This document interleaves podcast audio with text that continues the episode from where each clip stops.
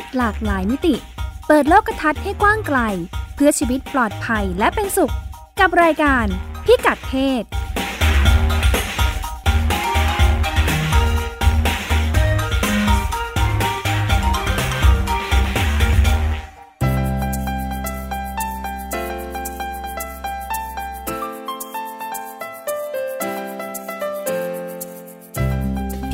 ศวันนี้ติดตามเรื่องเพศหลากหลายมิติกับเราได้ที่นี่ ช่วงเช็คอิน กระแสจัดปาร์ตี้เผยลูกในสหรัฐ ถูกท้วงติงว่าจัดใหญ่จนเกินเลย ก่อให้เกิดอันตราย และไม่สอดรับกับความตื่นตัวร่วมสมัย เรื่องสิทธิความหลากหลายทางเพศ Sex Records Work Life Balance กระตุ้นสถานประกอบการ ส่งเสริมคุณภาพชีวิตครอบครัวคนทำงาน ตอบโจทย์ประสิทธิภาพงาน และการก้าวสู่สังคมสูงวัยของไทย เรื่องเล็กประเด็นใหญ่ เมื่อลูกชายโตเป็นสาว ประสบการณ์ดูแลนักเรียนและครอบครัวของโรงเรียนสุดลักจังหวัดสงขลา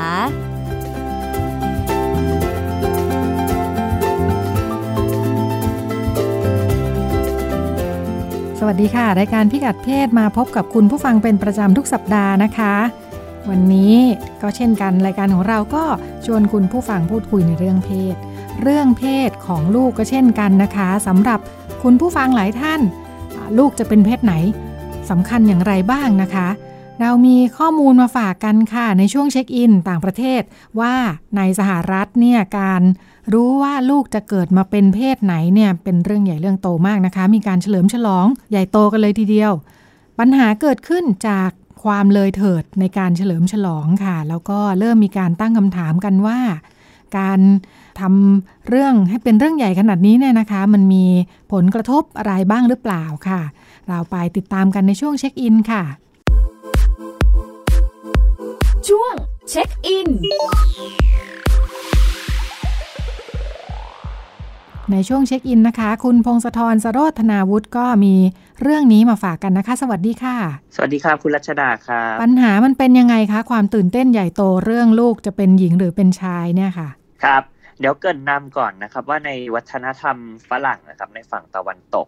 เขาจะมีพิธีเขาเรียกว่าเป็นเหมือนปาร์ตี้ หรือว่างานรวมตัวกันของแม่บรรดาแม่แม่เรียกกันว่า baby shower ครับ baby shower ก็คือจะบอกเพื่อนๆว่าตัวเองอะท้องแล้วนะ ให้พวกเพื่อนๆ หรือว่าครอบครัวครับ เตรียมของขวัญมาให้ แต่เดิมครับ มันจะเป็นพิธีที่มีเฉพาะแม่แม่ด้วยกันเขารวมก็คือจะมีแต่ผู้หญิง แต่ทีเนี้ยเมื่อปี 2008 ครับ มีเหตุการณ์หนึ่งเกิดขึ้น คือมีบล็อกเกอร์ คนหนึ่งครับ ชื่อคุณเจนนาเธอบอกว่าเธอรู้สึกว่างานปาร์ตี้พวกเนี้ยมันน่าเบื่อไปหน่อยแล้วมันไม่ไม่ มันไม่เหมือนมันไม่งานรวมตัวญาติ เพราะว่าตอนที่ญาติคนอื่นนะครับ ท้องลูกคนแรก เธอรู้สึกว่างานดูคึกคักมากเลย แต่พอตอนเธอท้องปุ๊บอะดูเหมือนคนที่บ้านคนในครอบครัว ไม่ค่อยตื่นเต้นกันเท่าไหร่ เธอเลยคิดค้นงานปาร์ตี้ขึ้นมางานหนึ่งครับ ภาษาอังกฤษเรียกว่า gender review party แปล เป็นภาษาไทยตรงๆเลยก็คือว่าปาร์ตี้เปิดเผยเพศลูกในท้อง เธอใช้วิธีแบบนี้ครับ คือคนที่จะรู้เพศลูกเวลาไปอุลตราซาวครับ ตอนที่ตั้งครรภ์ได้ประมาณสี่ถึงห้าเดือน โดยปกติจะมีหมอสูสูตินริเวศที่เป็นคนอุลตราซาวให้ แล้วเธอก็เอาญาติหรือว่าเพื่อนสนิทไปด้วยแค่หนึ่งคน หมอสูตินริเวศกับเพื่อนสนิทคนนี้ครับ จะเป็นแค่สองคนเท่านั้นที่รู้ที่รู้เพศลูกในท้องของเธอ เสร็จปุ๊บ เพื่อนคนนี้แหละ ก็จะเป็นคนเก็บผลเอาไว้ แล้วก็ไปจัดเตรียมตัดแต่งงานว่างานจะออกมาหน้าตาอย่างไง แต่ขั้นตอนที่สำคัญที่สุดคือขั้นตอนที่เตรียมเค้กครับ ว่าเค้กที่จะออกมา เวลาตัดปุ๊บในงานปาร์ตี้มันจะมีสีอะไรสีน้ำสีฟ้า ก็คือหมายถึงลูกชาย สีชมพู หมายถึงลูกสาว คนที่รู้ผลจริง ๆ จะมีแค่เพื่อนคนนี้คนเดียว แต่ว่าเวลาทำเค้กนะครับเขาจะทำออกมาสองก้อน แล้วก็เพื่อนคนนี้จะเป็นคนยกไป ว่าจะเป็นก้อนไหนให้เลือกตัดออกมา จุดเริ่มต้นของงานปาร์ตี้เป็นแค่เค้กครับ แต่พอสิบเอ็ดปีผ่านไปหลังจากคุณเจนน่าโพสเรื่องงานปาร์ตี้ที่จัดที่บ้านลงบล็อก เธอก็คิดว่าโพสหนุกสนุกสนุกเอาละกัน ให้เพื่อนคนอื่นรู้ให้ คนที่ติดตามบล็อก เธอรู้ว่าเออ มันก็จัดแบบนี้ได้นะ ให้เพื่อนเพื่อนบ้านมาดูให้คนในครอบครัวมา ธอบอกว่างานของเธอค่อนข้างประสบความสำเร็จครับเพราะว่าคนตื่นเต้นให้ความสนใจ เป็นงานแปลกใหม่ไม่เคยมีมาก่อนมันก็มีนิตยสารมาสัมภาษณ์สอบถามอะไรไปเรื่อยๆอ่าเสร็จปุ๊บ ผ่านมาสิบเอ็ดปี มันเริ่ม ทุกคนเริ่มรู้จักงานปาร์ตี้เผยเพศลูกกันมากขึ้น สังคมเริ่มให้ความสนใจ มีการเก็บสถิตินะครับว่าในสหรัฐ ปีที่ผ่านมาปี2018บ ริษัท Party City ซึ่งขายของอีเวนต์ทั่วสหรัฐนะครับ ขายของจัดงานปาร์ตี้บอกว่า ปีหนึ่งๆเนี่ยขายของงานปาร์ตี้เผยเพศลูกได้มากกว่าเป็นล้านชิ้น ก็คิดว่าน่าจะมีงานจัดทั่วประเทศนะครับ ในปีหนึ่งเป็นหมื่นเป็นแสนงาน ดูหาเหตุปาร์ตี้กันมากเลยนะคะดิฉันนึกว่าจะมีแต่สังคมไทย ใช่ครับ คนอเมริกายิ่งบ้าหนักกว่าเราเข้าไปอีกค่ะ แต่แค่นี้ครับมันประกอบกับที่มันเป็นยุคโซเชียลพอดีค่ะมันก็เลยเกิดความว่าต้องเล่นใหญ่หน่อยงานปาร์ตี้ค่ะจะได้โพสต์รูปได้นะคะ จะได้โพสต์รูปได้ บางบ้านเล่นแล้วปลอดภัยก็ว่ากันไปครับ บางบ้านแค่เออเปิดไฟสะพานเป็นสีชมพูหรือสีฟ้าอ่าอันนั้นก็ว่าไป บางบ้านเล่นใหญ่กว่านั้นจุดพลุจุดพลุตูมขึ้นมา เป็นพลุออกมามีผงกับเพชรสีชมพูหรือสีฟ้าอืมค่ะบางบ้านเอาจระเข้มาตัวหนึ่งนอนอยู่ จระเข้เป็นๆนะครับ แล้วก็เอาแตงโมยื่นยัดปากจระเข้กัดขึ้นมา ผงในในในแตงโมแตกออกมาเป็นสีชมพูหรือสีฟ้า คนในงานก็เฮกัน มันดูจะยุ่งอ่ายุ่งยากยุ่งยากวุ่นวายไปเลยคะเนี่ย ครับบรรยากาศในงานทุกคนก็จะตื่นเต้นเฮฮาอย่างงู้นอย่างนี้ออกมาเป็นสีอะไร แต่ทีเนี้ยผ่านมาสิบเอ็ดปี คุณเจนน่ารู้สึกว่าเธอโพสต์อีกครั้งครับในบล็อกเกอร์ส่วนตัว เธอบอกว่ารู้สึกว่างานปาร์ตี้มันดูชักจะไปใหญ่แล้ว อ่ามันดูเอ๊ะ มันเกินไปหน่อยไหมอืมแล้วก็มันดูอันตรายมากขึ้นค่ะแล้วเธอก็รู้สึกว่ามุมมองของเธอต่อเรื่องเนี้ยมันเริ่มเปลี่ยนไปแล้วครับ เปลี่ยนไปยังไงเดี๋ยวเรามาฟังกันเอ่อพอหลังจากงานมันเริ่มขยายขึ้นวงกว้างขึ้น คนรู้จักกันมากขึ้น มันก็เริ่มมีข้อสังเกตครับเอ่อศาสตราจารย์จาร่านอตนักสตรีศึกษาเรื่องหรือว่านักศึกษาเรื่องเพศนะครับ จาก Oxford University บอกว่าเรื่อง gender review party เนี่ยครับงานปาร์ตี้เผยเพศลูกที่เกิดขึ้นเนี่ย มันก็เหมือนสถานการณ์หนึ่งๆที่เกิดขึ้นโดยทั่วไปว่ามันเป็นการแบ่งแยกระหว่างเพศสองเพศคือเพศชายกับเพศหญิง มันก็ยังเหมือนสภาพเดิมๆนะครับ ว่าผู้ชายต้องคู่กับสีฟ้า ผู้หญิงต้องคู่กับสีชมพู เพราะว่าด้วยตัวงานปาร์ตี้เองอะครับ พอสมมติจบปุ๊บรู้ว่าลูกเป็นเพศอะไร ญาติก็จะเอาของขวัญมาให้ละ อ่า ผู้หญิงต้องได้ของสีชมพูอย่างนี้นะ สมมติได้ลูกชายก็ต้องอ่าได้ของสีฟ้าอย่างนี้นะ ไม่ต่างจากงานสมัยก่อนก็คืองานเบบี้ช o เวอร์ก็คือก็ต้องต้องให้ของเล่นเพศลูกเป็นอย่างงู้นอย่างนี้อย่างนั้น คราวนี้ครับ มันปิดกั้นโอกาสของเด็กที่จะเติบโตขึ้นในแล้วก็ได้เล่นของเล่นที่เขาต้องการจริง ๆ ตัวคุณเจนน่าซึ่งเป็นคนคิดค้นปาร์ตี้เนี้ยบอกว่า เออเธอมีประสบการณ์โดยตรงเหมือนกัน เพราะว่าลูกสาวคนที่สองก็จัดงานเผยเพศลูกเหมือนกันเนี่ยแหละครับ แล้วก็ได้ของเล่นสีชมพูมาเต็มไปหมดเลยสักพักเธอรู้สึกว่าพอลูกสาวเริ่มโตขึ้นหน่อย มีครั้งหนึ่งเธอซื้อเลโก้ให้ ซึ่งเป็นเลโก้แบบทั่วๆไปครับ ลูกสาวร้องไห้เลย บอกว่ามันไม่ใช่สีชมพูหนูจะไม่เล่น นี่มันของเล่นของเด็กผู้ชายอื ธอก็เลยมองว่า เอ๊ะ หรือว่าจริง ๆ แล้วการเลี้ยงลูกแบบต้องให้เล่นเฉพาะสีฟ้าเท่านั้นถ้าเป็นลูกชาย หรือว่าต้องให้เล่นเฉพาะสีชมพูเท่านั้นถ้าเป็นลูกสาว มันไม่จำเป็นจริง ๆ หลังจากนั้นเธอเลยเริ่มเปลี่ยนแนวคิดการเลี้ยงลูกของเธอใหม่เลยครับ แล้วก็พอลูกสาวคนโตโตขึ้น ตัดสินใจว่าอยากตัดผมสั้น อยากแต่งตัวใส่ชุดสูทไปงานปาร์ตี้ เธอก็เริ่ม โอเค ตัดสินใจว่าให้ลูกทำตามใจตัวเองได้ เธอเลยมองว่า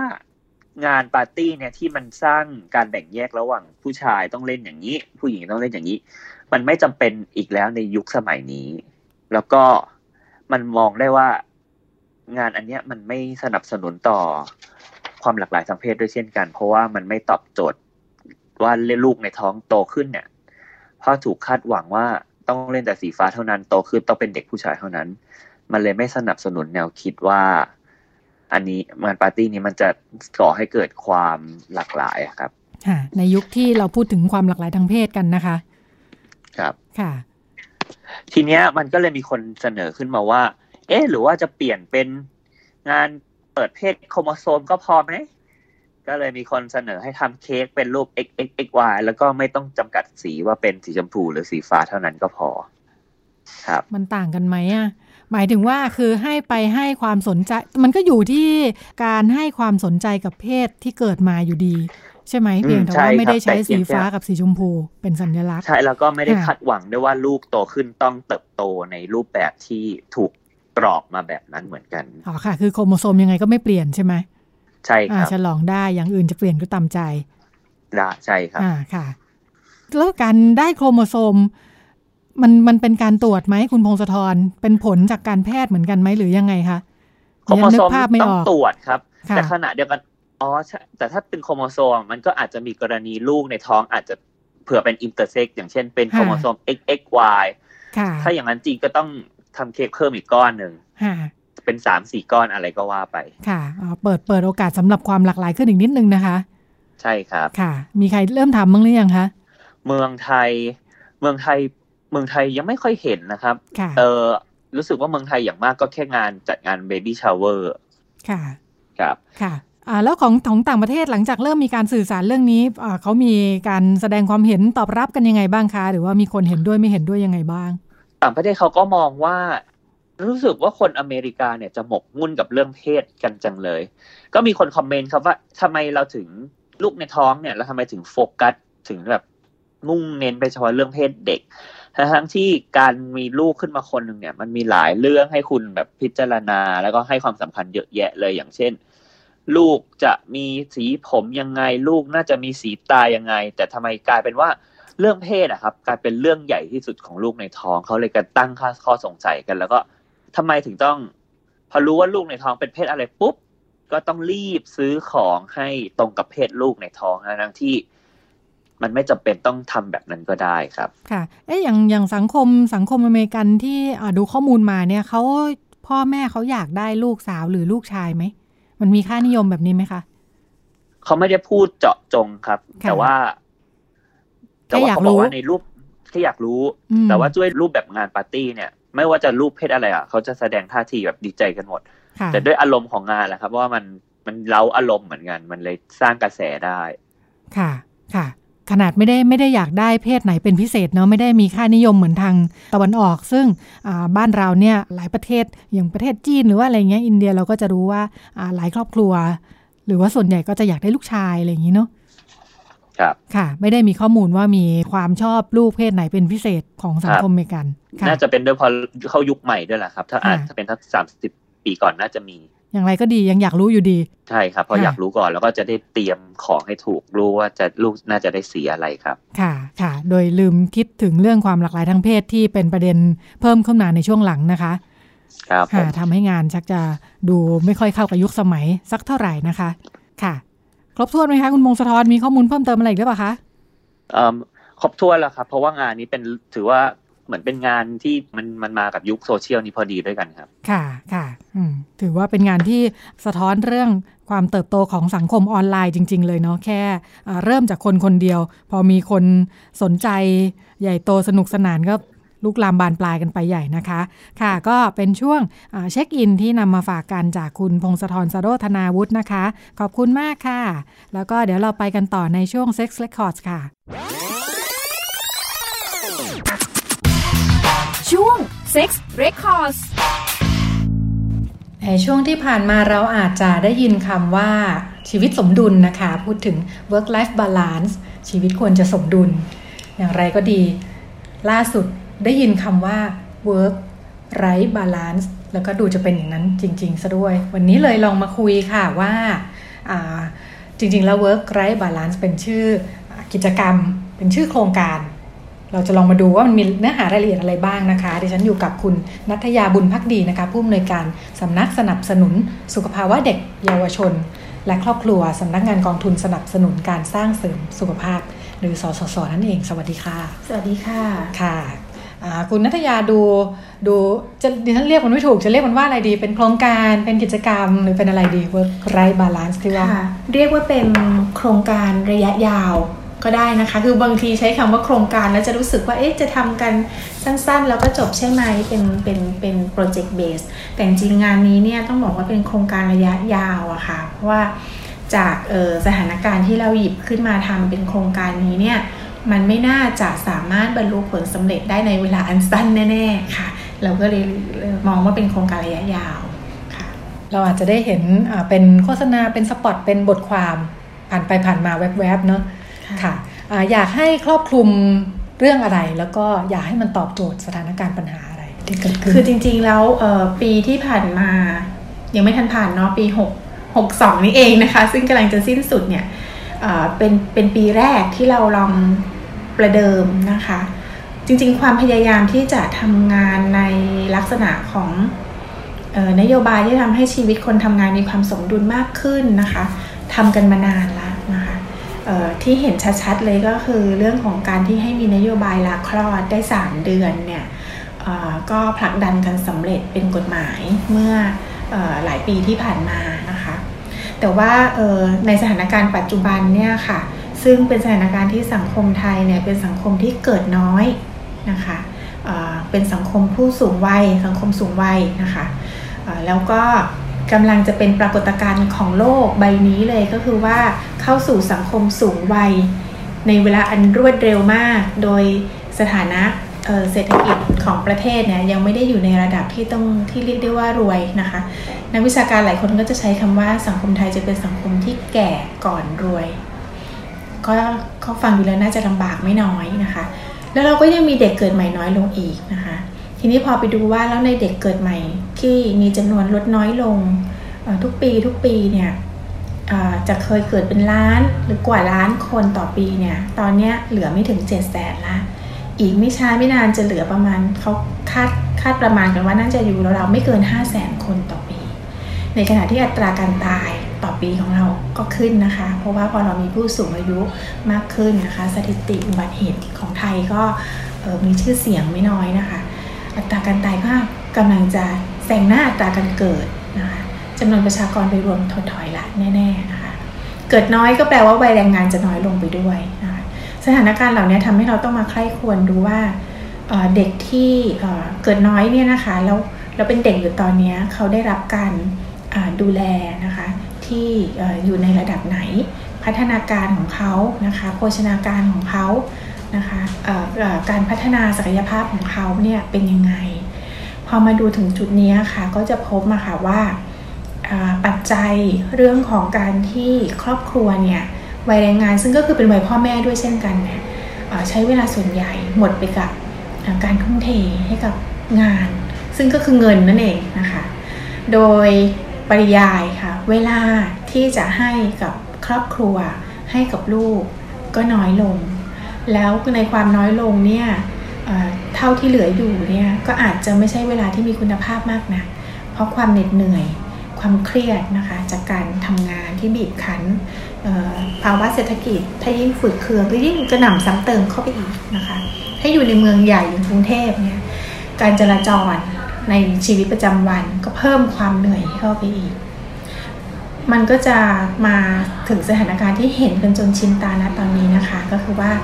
ถ้าเป็นเด็กๆในต่างจังหวัดเนี่ยก็จะถูกให้ยกให้คุณตาคุณยายย่าดูแลนะคะพ่อแม่ต้องเข้ามาเมืองใหญ่ทำงานส่งเงินไปให้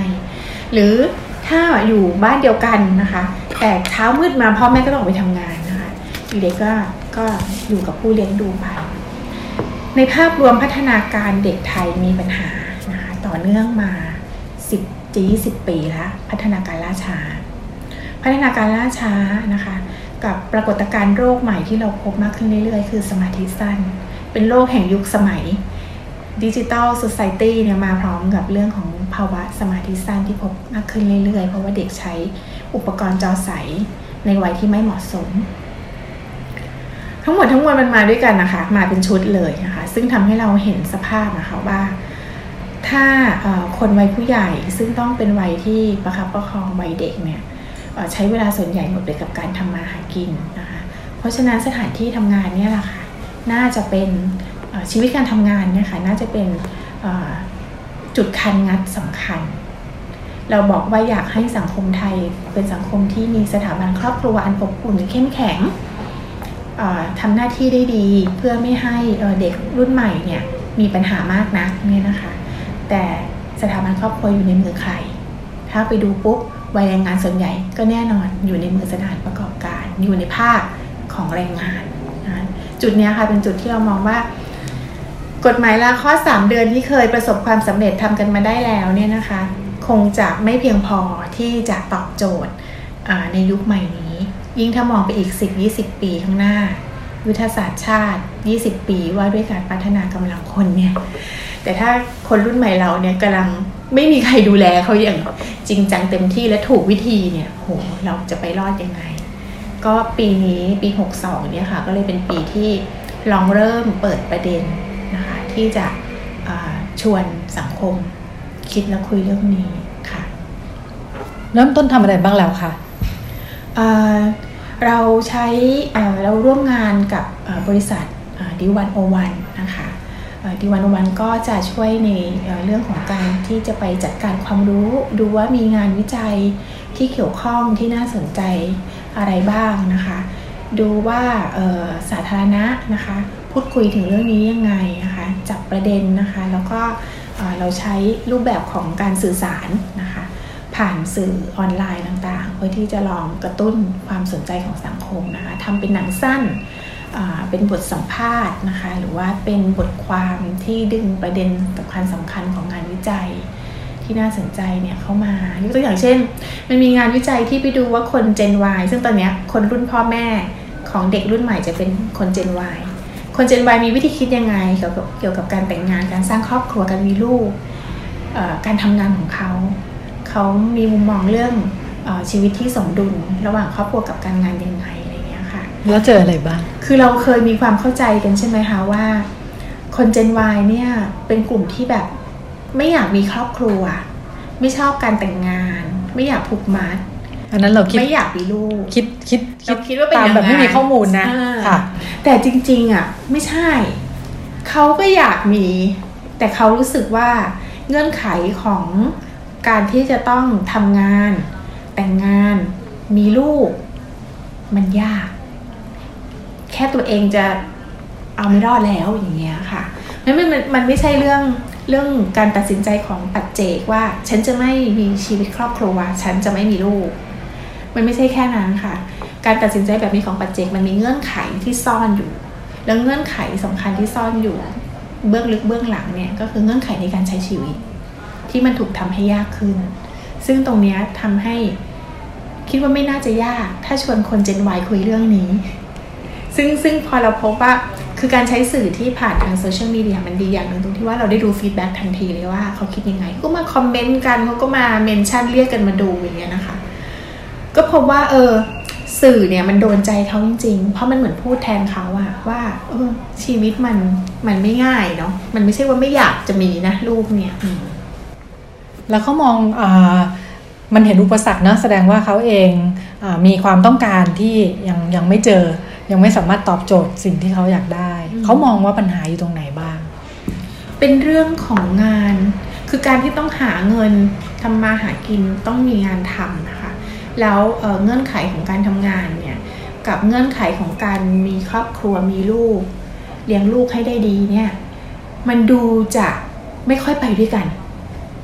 เลยเป็นที่มาของคำว่า work right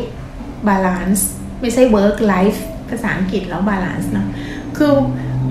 มันชีวิตงานและชีวิตส่วนตัวมันมันไม่อาจจะทำให้สมดุลได้ ถ้าเรา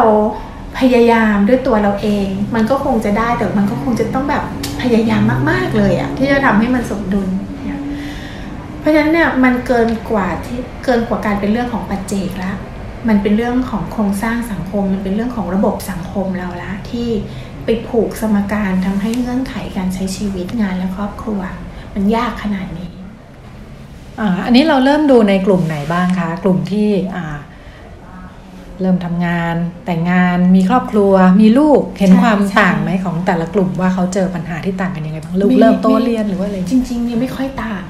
แล้วก็ในในงานที่เราเอลองทดลองสื่อสารกับสังคมเนี่ยมันก็มีการที่เราไปเก็บข้อมูล จากคนที่เป็นวัยแรงงาน หลากหลายอาชีพ หลากหลายระดับด้วยนะ คือคือคนอาจจะคิดว่าถ้าทำงานแบบเป็นพนักงานออฟฟิศน่าจะไม่ค่อยมีปัญหาอะไรในการที่จะมีครอบครัวมีลูก คนที่น่าจะมีปัญหามากน่าจะเป็นคนชั้นล่างไหมหมายถึงเป็นแรงงานรายวันหรือเป็นอะไรอย่างนั้นหรือเปล่าอะไรอย่างเงี้ยค่ะ แต่จริงๆแล้วปรากฏว่าเราพบว่ามันต่างกันนิดหน่อยอะค่ะ ไม่ได้ต่างกันมาก เพียงแต่ว่าตัวช่วยของคนทำงานออฟฟิศที่เงินเดือนดีๆเนี่ยอาจจะมีตัวช่วยเยอะกว่า แต่ก็ยังต้องเจอปัญหาแบบเดียวกันคือ จะเอาเวลาที่ไหนเลี้ยงลูกจะเอาลูกเข้าโรงเรียนไหนที่จะสะดวก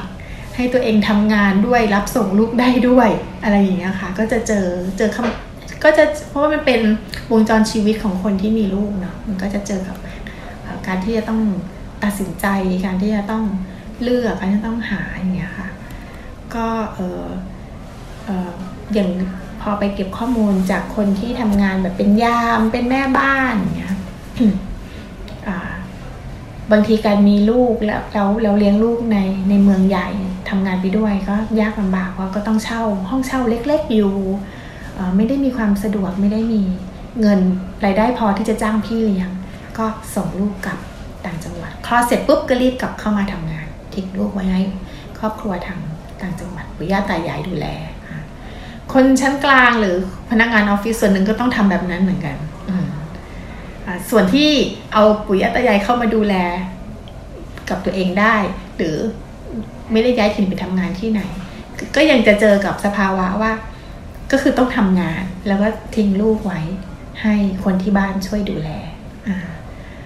ถ้าโตถึงระดับหนึ่งก็อาจจะมีทางเลือกเพิ่มขึ้นก็คือ เอาไปอยู่เนอร์เซอรี่ไหม หรือไปเข้าศูนย์เด็กเล็ก ต่างๆ นานาโรงเรียนอนุบาล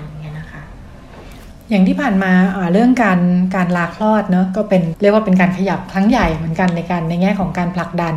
ของผู้หญิงในที่สุดเราพบว่า เราพบว่าดิฉันไม่เห็นข้อมูล แต่เท่าที่เห็นเนี่ย คนจำนวนมากลาไม่ครบตามที่เปิดไว้อของอส่วนราชการเอง ผู้ชายสามารถลาเลี้ยงดูลูกได้เนาะเท่าที่รู้ไม่มีใครลามองเรื่องพวกนี้ยังไง อะไรที่ที่เป็นปัญหาในขณะที่กฎหมายที่เราพยายามผลักดัน เป็นทางเลือกที่ดี มีโอกาสแล้วก็ยังไม่ได้ตอบโจทย์ค่ะก็ก็เพราะว่าถ้าพูดถึงบทบาทผู้ชายกับการมีส่วนร่วมในการที่จะรับผิดชอบเลี้ยงในการเลี้ยงดูเนาะ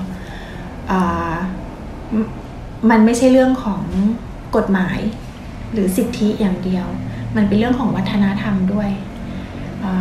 เราไม่ได้มีวัฒนธรรมในการที่จะเลี้ยงดูเด็กผู้ชาย ให้เขาโตขึ้นเป็นคนที่มีทักษะในการดูแลคนอื่นเลี้ยงเด็ก เขาไม่มีสกิลนี้บวกกับ วัฒนธรรมเราไม่ได้ไม่ได้ปลูกฝังว่ามันเป็นหน้าที่ที่ต้องทำร่วมกันนะ มันก็ส่งผลนะคะ ว่าต่อให้มีสิทธิตามกฎหมาย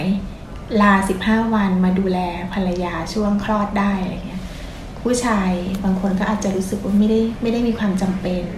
รวมถึงว่าถึงลามาก็เลี้ยงไม่เป็น ไม่รู้ต้องทำยังไงเงี้ยนะคะก็เป็นไปได้ที่ว่า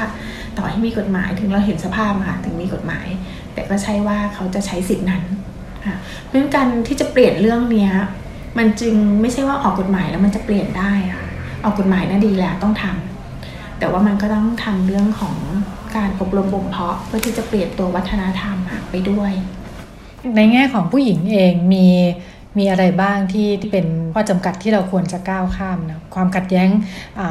ตอนนี้มันมีที่เกิดขึ้นคืออะไรบ้างด้านหนึ่งฉันเคยเห็นข้อมูลที่บอกว่าผู้หญิงเองอตอนช่วงต้นๆเนี่ยเรียนจบมาเนี่ยการเติบโตหรือว่าการเข้าสู่การทำงานเนี่ยไม่ไม่ด้อยกว่าผู้ชาย แต่ทันทีที่จะเริ่มชะลอเนี่ยคือเริ่มมีครอบครัว และทันทีที่มีลูกเนี่ยจะถอยกลูดทันที มองว่าตรงนี้มันมันน่าจะเป็นยังไง แต่จริงๆดิฉันหวังว่ามุมหนึ่งก็คืออในความที่ผู้หญิงรู้สึกว่าเป็นแม่เนาะก็อยากจะทำตรงนี้ให้ดีที่สุด หลายคนก็พร้อมจะวางงานพอเลือก ว่าจะทำหน้าที่แม่ให้ดีที่สุดค่ะ คือจริงเรื่องนี้เนี่ยลึกสุดๆเลยมันเป็นเรื่อง mindset เนาะเรื่องวิธีคิดที่เรามีต่อการที่จะมีลูกหรือสังคมจะมีเด็กเกิดใหม่คนนึงเกิดขึ้น mindset เดิมก็คือว่ามันเป็นเรื่องของผู้หญิง เป็นเรื่องของคนเป็นแม่นั้นคนเป็นแม่ก็จะรู้สึกมากกว่าใครเพื่อนอะว่าถ้าฉันไม่ได้เลี้ยงลูกเองอะมันกิลตี้อะมันรู้สึกผิด จะให้กลับมาทำงาน บางคนทำใจไม่ได้ ที่จะกลับมาทำงานแล้วทิ้งลูกแบบเบาไว้อย่างเงี้ยนะคะ แต่ถ้าเราไม่ได้มี mindset แบบนี้ แต่มี mindset ว่าการมีเด็กคนหนึ่งเกิดขึ้นมาบนโลกใบนี้ ในสังคมนี้ในประเทศนี้ เป็นเรื่องที่เป็นเรื่องที่สังคมจะได้ประโยชน์ เพราะฉะนั้นสังคมจะวางระบบของสวัสดิการที่จะเกื้อหนุน มองเห็นคุณค่าของการที่คนเป็นแม่จะได้เลี้ยงลูกเอง วางระบบที่จะให้การสนับสนุน วางนโยบายที่จะเอื้อประโยชน์ให้ได้ทำอย่างนั้น โดยไม่ได้เสียประโยชน์ส่วนอื่นๆไป ถ้ามันเป็นอย่างนั้นได้ ชื่อว่ามีผู้มีผู้หญิงที่ที่ตัดสินใจว่าฉันจะเป็นแม่จำนวนไม่น้อยอะค่ะ อยากจะเลี้ยงลูกเองแน่ๆแต่ทีเนี้ยมันยังไม่ได้มีสิ่งเหล่านี้เกิดขึ้นนะคะ เพราะฉะนั้นมันก็จะกลายเป็นทางแพร่งที่ผู้หญิงต้องเลือก ว่าจะเอาความก้าวหน้าในหน้าที่การงาน หรืออจะไม่เอา ซึ่งไม่ใช่เรื่องที่เลือกง่ายนะ ถ้าถ้า ถ้าถ้ายังไม่ได้ท้อง ยังไม่ได้กำลังจะก้าวสู่การเป็นแม่คนด้วยการตั้งท้องเนี่ย ผู้หญิงจำนวนหนึ่งอาจจะเลือกโดยการบอกว่ายังไม่มีดีกว่า ไม่แต่งไม่ต้องมีลูกดีกว่าใช่เพราะไม่อยากจะเดินไปเจอทางแพร่งนี้ไงมันตัดสินใจยากจริงๆเราเคยเห็นมา โอ้หลายคนนะใกล้ตัว ลาคลอดเสร็จ พอจะกลับไปทำงานต้องทิ้งโอ้โหกลายเป็น กลายเป็นภาวะซึมเศร้าหดหูไปเลย เพราะว่ามันจิตใจมันไม่ได้อยู่กับงานละมันอยู่กับลูก แต่ไอ้ครั้นพอไปเลี้ยงลูก สักพักหนึ่งก็รู้สึกแย่ที่ตัวเองเนี่ย ต้องแบมือของเงิน สามีหรืออะไรอย่างเงี้ย คือไม่มี อืม จะบอกว่ายังไงดีละ่ะ คือเขาอาจจะมีความสัมพันธ์ที่ดีต่อกันมากเลยนะ ในคู่สามีภรรยา แต่แต่ลึกๆนะ่ะ คนทุกคนน่ะ ถ้าพึ่งตัวเองไม่ได้แล้วต้องพึ่งคนอื่นน่ะตัวความภาคภูมิใจในตัวเองมันจะดรอปลงไปไม่มากก็น้อย แล้วแต่พื้นฐานเนาะอันนี้เราก็ได้ฟังคุณแม่หลายคนนะที่ที่สะท้อนมาแบบนี้ว่าเออก็ตัดสินใจลาออกมาเลี้ยงลูก ช่วงแรกก็รู้สึกดีที่แบบทำแบบนี้ แต่พอสักพักหนึ่งก็เริ่มรู้สึก มีแรงกดดันอีกหลายอย่างเพิ่มเข้ามา ทนได้หรือทนไม่ได้หรือจะแก้ปัญหายังไง มันก็กลายคือมันจะมาตลอดอะ่ะเออเนี่ย ความที่เงื่อนไขในเรื่องของการงาน มันไม่เคยถูกทำให้เป็นระบบที่จะเอื้อต่อการที่ผู้หญิงวัยทำงานจะมีลูกสร้างครอบครัวจากที่ลองเริ่มสำรวจมุมมอง มุมมองของทางเอกชนทางสถานประกอบการเป็นยังไง ถ้ามองว่าเขาเป็นจุดขานงัดตรงนี้ คือเราเห็นการปรับตัวของสถานประกอบการหรือองค์กรธุรกิจใหม่ ๆ นะคะ ที่แบบหัวก้าวหน้าหน่อยทำ ทำที่เขามีสินค้าบริการที่แบบทันสมัยใหม่ๆหน่อยรวมไปถึงตัวอย่างดีๆ ที่เขาเห็นจากต่างประเทศเนี่ยบวกกับการที่เขาสัมผัสแล้วถึงความคาดหวังที่เปลี่ยนแปลงไปของคน Gen Y Gen Z ที่กำลังจะมาเป็นคนทำงานแรงงานในรุ่นต่อไปของของพวกเขาอะค่ะว่า เริ่มเป็นกลุ่มที่ มีทางเลือกในชีวิตมากขึ้น ไม่ค่อยจะทนอะไร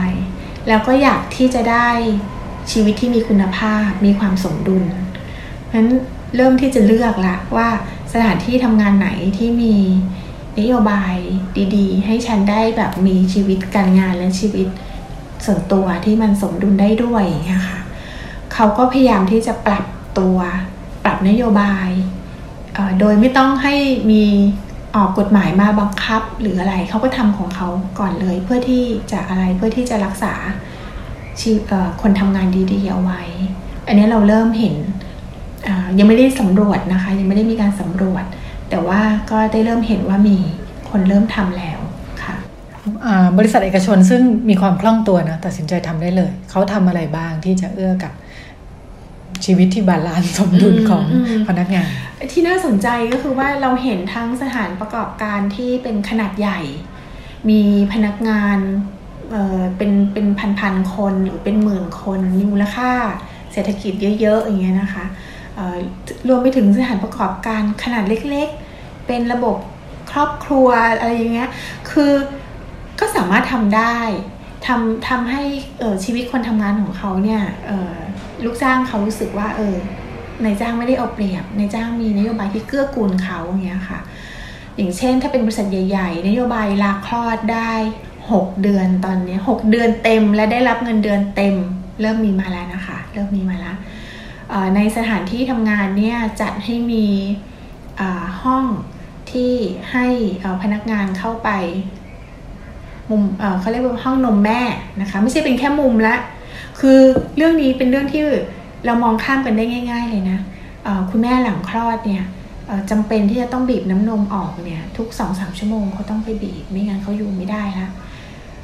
ทั่วไปเขาต้องไปทำในห้องน้ำไม่ถูกสุสุขลักษณะไม่สะดวกโดยประการทั้งปวงนะคะพอมีเป็นมุมหรือเป็นห้องขึ้นมา ยิ่งถ้ามีอุปกรณ์ไว้ให้ มีตู้เย็นไว้ให้นะคะ โอกาสที่เขาจะบีบนมน้ำนมใส่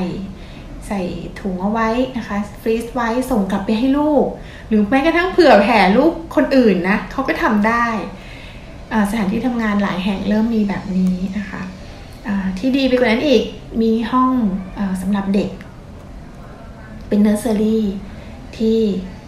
พนักงานเอาลูกเข้ามานะคะลูกเล็กนั้นคลอดลูกนะได้ลาคลอด 6 เดือนเต็ม กลับเข้ามาทำงานก็เอาลูกน้อยมาได้ด้วย มีห้องที่ให้ให้นมลูกได้อะไรเงี้ยค่ะเด็กโตหน่อยมีที่มีมีห้องเป็นเหมือนเหมือนห้องห้องเด็กเล่นจัดให้มีคุณครูพี่เลี้ยงให้อะไรให้ เริ่มมีมา ซึ่งซึ่งถามว่าชีวิตพนักงานเป็นยังไง โอ้เป็นนโยบายที่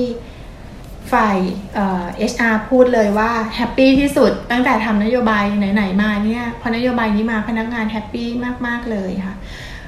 สถานประกอบการขนาดเล็ก หรือที่เป็นระบบครอบธุรกิจแบบครอบครอบครัวเครือญาติหรือพี่น้อง อันเนี้ยเขาก็จะมีความยืดหยุ่นสูงอยู่ละที่ชีวิตงานชีวิตครอบครัวเนี่ยจะไม่ค่อยแยกกันเท่าไหร่ก็เกื้อกูลกันไปได้ค่ะค่ะรวบรวมความเห็นมุมมองมาระยะหนึ่ง คิดว่าขั้นตอนต่อไปของ work life balance เป็นยังไงคะก็เออคือเราเราเองก็เกิดแรงบันดาลใจนะคะ พอไปเห็น บริษัทธุรกิจหลายที่เนี่ยเขาเริ่มทำนโยบายแบบนี้ แล้วก็ไปฟังแนวคิดของผู้บริหาร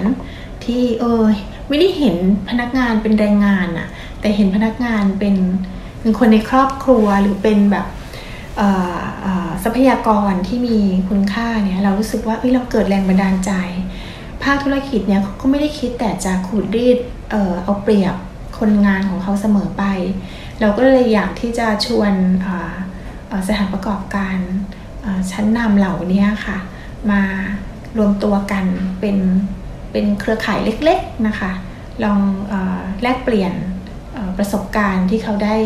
ได้รีเริ่มลองทำของเขานะคะมันทำไปแล้วพนักงาน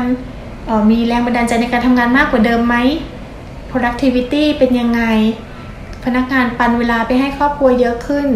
ผลงานดรอปลงหรือเปล่าอะไรเงี้ยแต่จริงเนี่ยเราถามมาละคำตอบคือไม่และดีขึ้นด้วยการคงอยู่ของพนักงานเพิ่มสูงขึ้นด้วยนะคะ ซึ่งซึ่งเป็นผลดีกับธุรกิจ เราก็อยากที่จะชวนเขามารวมตัวกันเป็นเครือข่ายค่ะแล้วก็สร้างแรงบันดาลใจให้กับ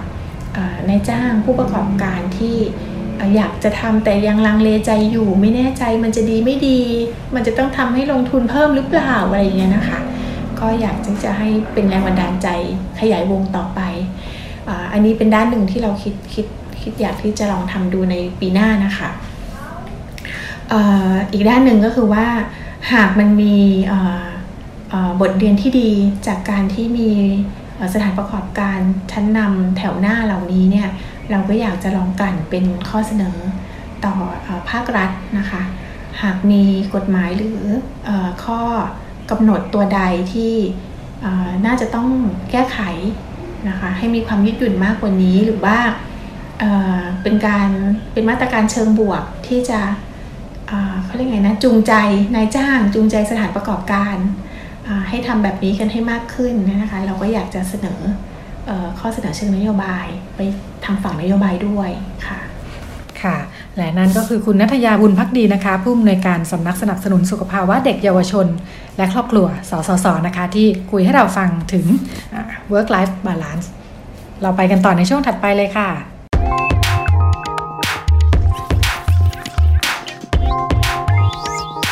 เรื่องเล็กประเด็นใหญ่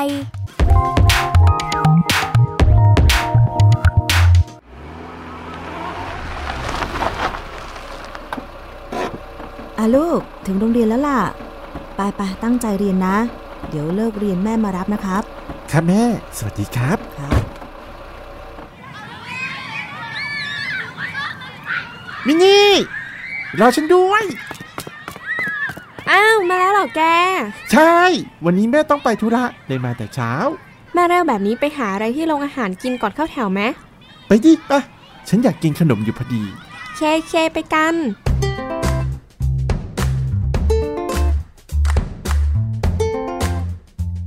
เออแก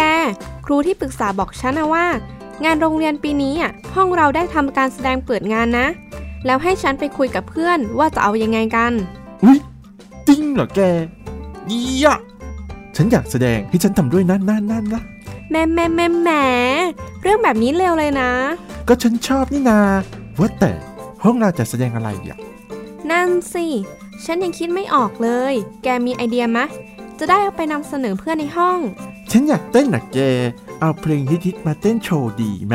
ฉันทำได้ ฉันมีท่าเต้นเก๋ๆอยู่ในหัวเต็มไปหมด ฉันจะทำโชว์ออกมาให้อลังการงานสร้างสุดๆไปเลย แค่คิดก็สนุกแล้วอะมินนี่ จ้า ฉันเชื่อว่าเธอทำได้ยายนัตตี้ แต่งานนี้อะเขาจะให้ผู้ปกครองมาดูการแสดงด้วยนะ แกจะทำได้เหรอ แต่พ่อแม่แกจะไม่ว่าอะไรหรือไง เออว่าทำยังไงดีอะ ฉันอยากแสดงมากเลยอะ แต่พ่อแม่ฉันไม่รู้จะยอมให้ฉันทำไหม ที่บ้านก็ไม่เคยเห็นฉันออกจะสาวขนาดนี้แต่แกทำยังไงดีอะลองไปปรึกษาคุณครูก่อนดีไหม ให้คุณครูลองคุยกับพ่อแม่ให้ ฉันว่าไม่น่าจะมีปัญหาอะไรนะ อืม เดี๋ยวลองไปปรึกษาแล้วให้คุณครูไปคุยกับแม่ตอนเลิกเรียนดูแล้วกัน โอเค โอเค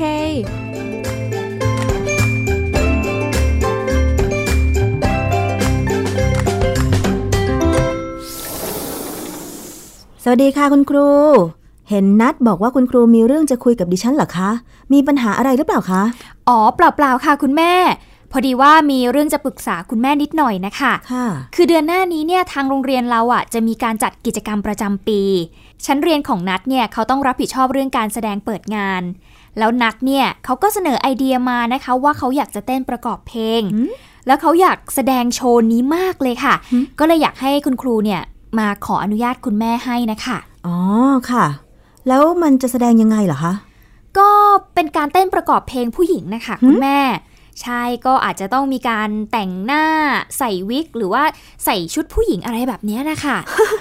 มันจะดีเหรอคะครู นัดเป็นผู้ชายนะคะ ถ้าแต่งหญิงมันจะดีเหรอ แล้วเพื่อนคนอื่นๆเขาจะคิดยังไง เขาจะไม่ล้อลูกดิฉันเหรอคะ เรื่องนี้คุณแม่ไม่ต้องเป็นห่วงเลยนะคะ ทุกวันนี้เนี่ยเรื่องแบบนี้เป็นที่ยอมรับกันมากขึ้นแล้วค่ะอืมแล้วก็เด็กๆที่นี่เนี่ยก็ได้รับการสื่อสารให้เข้าใจเรื่องความหลากหลายทางเพศมาแล้วด้วยค่ะพวกเขาเข้าใจค่ะ อีกอย่างนะคะน้องนัดเนี่ยเขาก็มีความสามารถ ให้เขาได้ลองทำในสิ่งที่เขาชอบดู ครูว่ามันน่าจะออกมาดีนะคะ คุณแม่อ๋อถ้าเป็นอย่างนั้นก็ให้เขาลองดูก็ได้ค่ะ ไม่ต้องกังวลนะคะ คุณแม่จะเลิกคุยทั้งอำ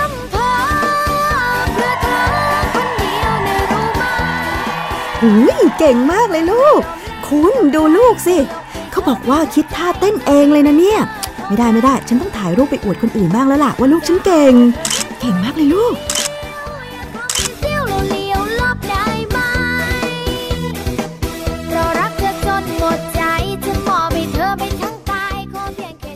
เสียงละครที่ได้รับฟังจบลงไปนะคะ ก็เป็นเหตุการณ์ที่เราสมมุติขึ้นมาพอให้นึกภาพออกนะคะ ว่าเด็กๆเขาเติบโตขึ้นมาแล้วก็มีการแสดงออกยังไง แล้วก็สถานการณ์ของเขาคลี่คลายมายังไงนะคะ แล้วก็คนหนึ่งที่ดูแลน้องมาตลอดนะคะ ก็คือครูน้อยนัฐการขวัญแก้วนะคะ คุณครูจากโรงเรียนสุดรัก จังหวัดสงขลานะคะ สวัสดีค่ะ สวัสดีค่ะ ค่ะ ครูน้อยอาอยากให้คุยให้ฟังค่ะ ถึงนักเรียนอ่าว่าอ่าตัวนักเรียนเองเขาเคยคุยกับคุณครูไหมคะว่าอ่าตัวเขาเองเนี่ยรู้สึกว่าเขาอ่ามีความต้องการเป็นหญิงหรือว่าอะไรยังไงบ้างค่ะในช่วงที่ผ่านมา ส่วนมากเขาเขาจะไม่ค่อยมามามาคุยอะค่ะ ส่วนมากเขาจะคุณครูจะถามเขามากกว่า เพราะว่าพฤติกรรมที่เขาเป็นอะค่ะอืมคุณครูก็เลยถามเขาว่าทำไม หนูอยากเป็นอย่างนี้เขาก็คือเขาเปลี่ยนไปแล้วอะค่ะพฤติกรรมของเขาอะเขาก็เลยอยากที่จะเป็นตัวตนอย่างนั้นนะคะค่ะอ่าคุณครูอ่าสังเกตเห็นนานหรือยังคะอ่าเด็กอยู่กับโรงประมาณที่โรงเรียนตั้งแต่เด็กเลยใช่ไหมคะก็ประมาณตั้งแต่ปสามอะค่ะ แต่ว่าในช่วงปสามก็คือเขาไม่ได้แสดงพฤติกรรมอะไรเยอะค่ะ เพียงแต่ว่าเขาอยู่กับเพื่อนผู้หญิงเล่นกับเพื่อนผู้หญิงอะไรประมาณนี้ค่ะ ค่ะ แล้วครูมีการพูดคุยยังไงคะ ก็ตอนแรกคุณครูครูน้อยก็ไม่ได้ไม่ได้พูดคุยอะไรกับเขานะคะ ก็คือจะสังเกตพฤติกรรมเขาอะค่ะ เป็นระยะเวลาก็คือช่วงปสามปสี่พอในช่วงปสี่อะคือพฤติกรรมเขาจะเปลี่ยนไปเยอะ คือเขาจะอยู่กับเพื่อนผู้หญิงมั่ง จะเล่นกับเพื่อนผู้หญิงบ้าง แล้วก็ไม่เห็นเขาเล่นกับคนอื่น เด็กผู้ชายคนอื่นคือเขาจะไม่เล่นด้วยอะค่ะ ค่ะ แล้วก็ได้เริ่มมีการพูดคุยสื่อสารกันยังไงรวมทั้งเรื่องกับทางครอบครัวของเด็กด้วยค่ะ ทีนี้พอเขาเปลี่ยนพฤติกรรมไปเยอะเขาเล่นกับเพื่อนผู้หญิงเยอะขึ้น แล้วก็เขานั่งดูคุณครู เวลาคุณครูแต่งหน้าอะไรประมาณนี้เขาก็จะมานั่งเฝ้าดู แต่เขาก็ไม่ได้พูดอะไรนะคะ คือเขาจะไม่นั่งดูเราเวลาเราแต่งหน้า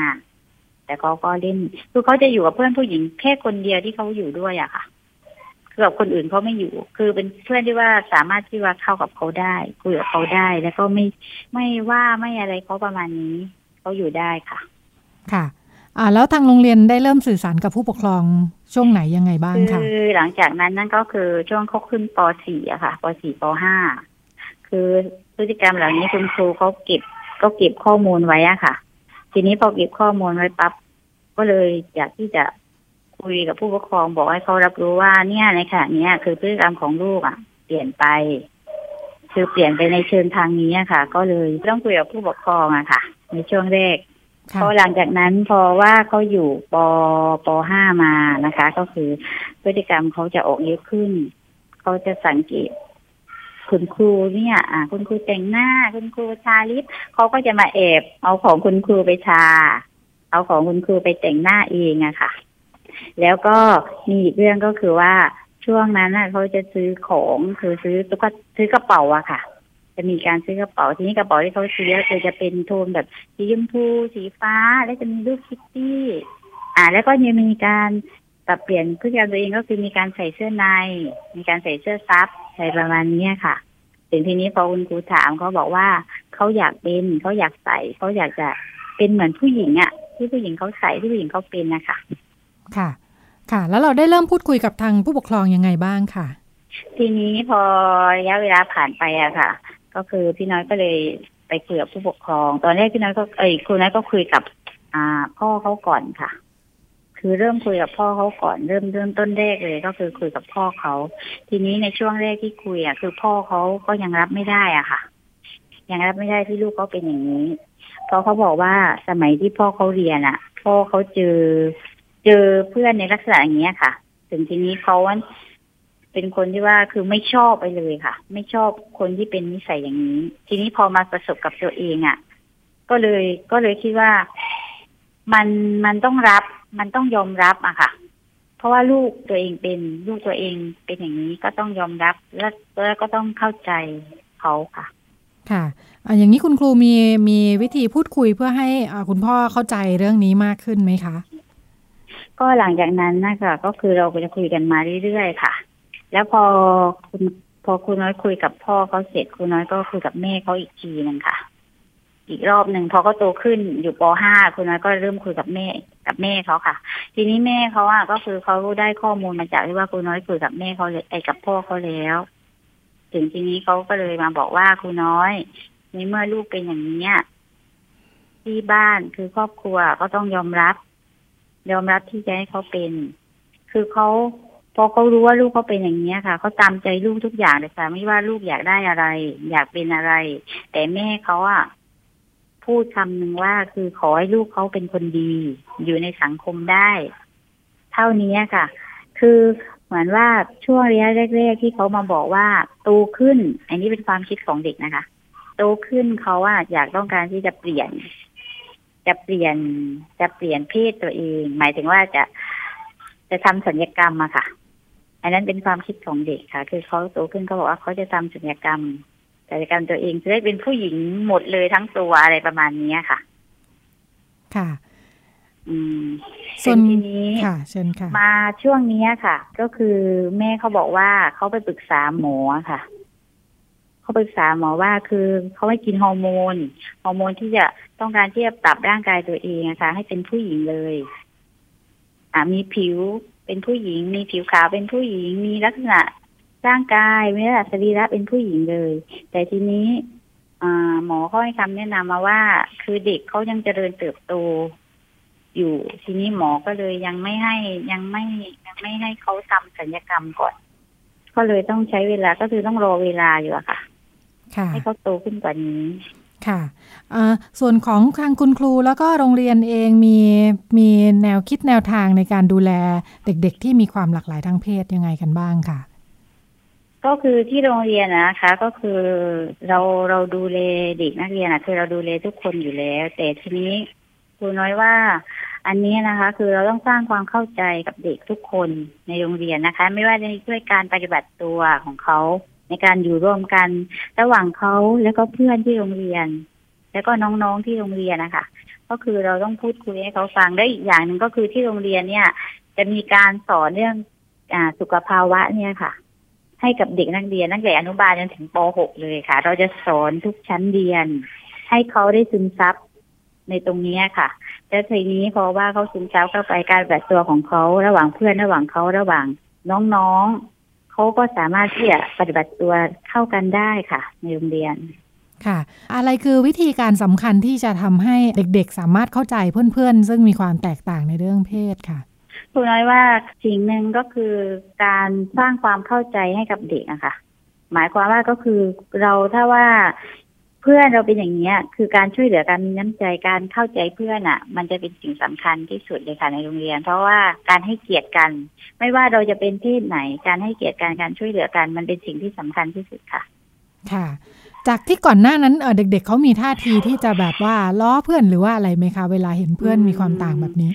ช่วงแรกๆอะ มันจะมีบ้างอะค่ะค่ะ ก็คือเขาจะเขาจะล้อเขาว่าเออเป็นกระเทยเป็นกระเทยส่วนมากแรกๆอะมันจะมาจากน้องเขาก่อน น้องเขาที่บ้านอะค่ะ จะล้อเขาก่อนว่าพี่พี่เป็นกระเทยพี่เป็นกระเทย แต่พอหลังๆมาคือเขาจะไม่สนใจเลยอะค่ะคำพูดเหล่านี้ แล้วเขาก็จะหายไปเลย แล้วในโรงเรียนก็เหมือนกันแรกๆก็เขาก็จะเป็นพอหลังๆมาคือ คือเขาจะเป็นเด็กที่ว่ามีความสามารถมีความเก่ง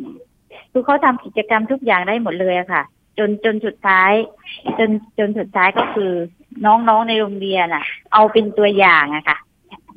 เอาเป็นตัวอย่างของของเพื่อนของน้องอะค่ะเขาเป็นตัวอย่างได้แล้วคุณครูก็พูดให้เขาฟังอยู่ประจำว่าพี่โตเนี่ยเป็นคนเก่ง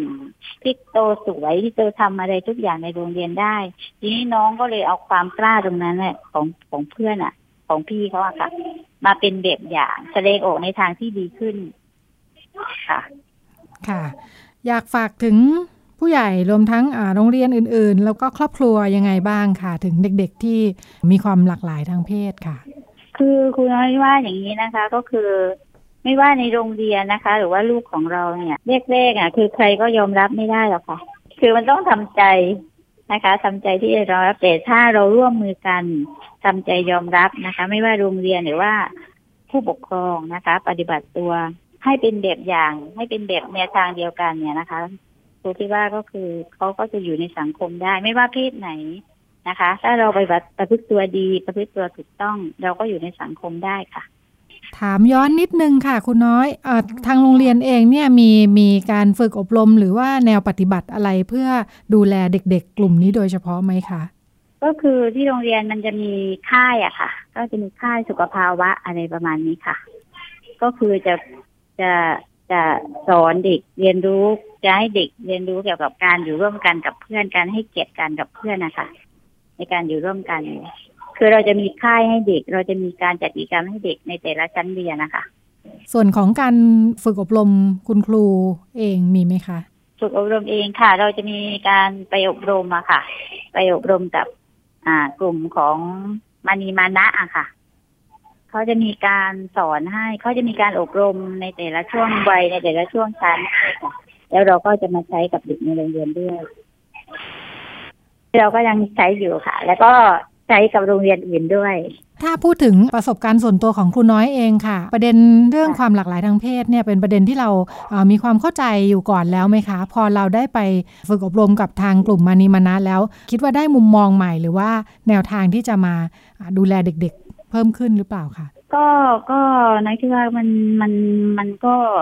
เป็นสิ่งที่ดีนะคะ เพราะว่าเราได้ไปอบรมมาทีนี้เราก็มาใช้กับเด็กเพราะว่าเด็กเรามันมีในโรงเรียน ทีนี้เราก็สามารถนำความรู้ที่ได้ตรงนั้นนะคะมาปรับเปลี่ยนทั้งตัวเขาแล้วก็ทั้งตัวเพื่อนๆที่อยู่ในโรงเรียนได้ด้วย เพราะว่าอย่างหนึ่งก็คือการที่ว่าเด็กจะอยู่ร่วมกันในสังคมได้เนี่ย ก็คือความเข้าใจ สิ่งสำคัญก็คือความเข้าใจจากครอบครัวก่อน ก็คือให้ครอบครัวยอมรับก่อน จะทำให้เด็กเหล่านี้ก็อยู่อยู่ในสังคมได้นะคะขอบคุณมากค่ะครูน้อย ค่ะ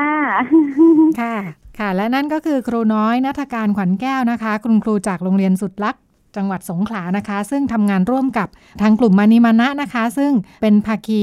ของแผนงานสร้างเสริมสุขภาวะทางเพศ โดยสำนักงานกองทุนสนับสนุนการสร้างเสริมสุขภาพ หรือสสสนะคะที่มีการทำงานเพื่อปรับให้ทั้งโรงเรียน ให้คุณครูมีความเข้าใจเกี่ยวกับเรื่องสุขภาวะทางเพศ ซึ่งก็รวมถึงการดูแลเด็ก ๆ ที่มีความหลากหลายทางเพศด้วยนะคะ แล้วก็นอกจากคุณครูทุกคนแล้ว ทางโรงเรียนเนี่ยมีการจัดหลักสูตรการเรียนการสอนการทำกิจกรรม แล้วก็การทำงานกับผู้ปกครอง เพื่อให้มีความเข้าใจเรื่องนี้ด้วยค่ะในช่วงพิกัดเพศ วันนี้เวลาหมดแล้วค่ะ ดิฉันนัชดาตราภาคลาคุณผู้ฟังไปก่อน พบกันใหม่สัปดาห์หน้า สวัสดีค่ะ ติดตามรับฟังรายการย้อนหลังได้ที่เว็บไซต์และแอปพลิเคชันไทย PBS Radio ไทย PBS ดิจิทัล Radio วิทยุข่าวสารสาระ เพื่อสาธารณะและสังคม